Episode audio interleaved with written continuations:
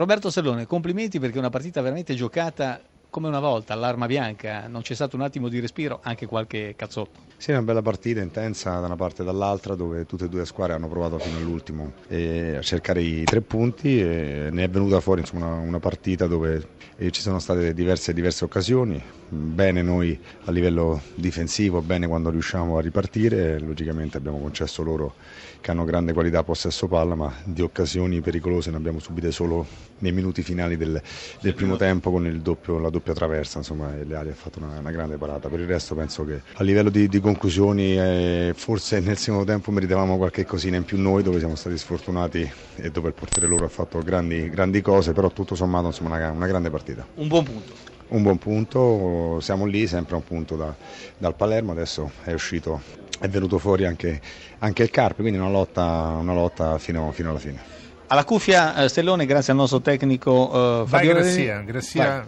Stellone. No, chiedevo a Stellone che cosa è cambiato in classifica dopo i risultati di oggi. Il Frosinone ha pareggiato, ma è un risultato che la soddisfa? Ma sì, un punto con una, con una squadra forte come la Fiorentina e mm, avevamo sicuramente, e abbiamo provato sicuramente a ottenere il massimo, non ci siamo riusciti per meriti anche della, della Fiorentina. È un punto che, che, fa morale, un punto che a livello di classifica ci permette di avvicinarci al Palermo di un punto, col fatto anche che ha pareggiato l'Udinese rimane invariata la distanza da noi l'Udinese. Non ci voleva diciamo, la vittoria del, del, del Carpi perché comunque ci ha, ci ha, sorpassato, quindi rientrano in gioco anche, anche loro anche perché hanno vinto domenica scorsa contro di noi, quindi siamo, siamo là, mancano otto partite. Tutte finali di, per voi, di, sicuramente. Paolo Sosa, ci avete provato in tutti i modi a vincere, tre traverse, le ali migliori in campo, non ce l'avete fatta? Sì, oggi abbiamo fatto una prestazione eh, vicina a quello che um, è la squadra,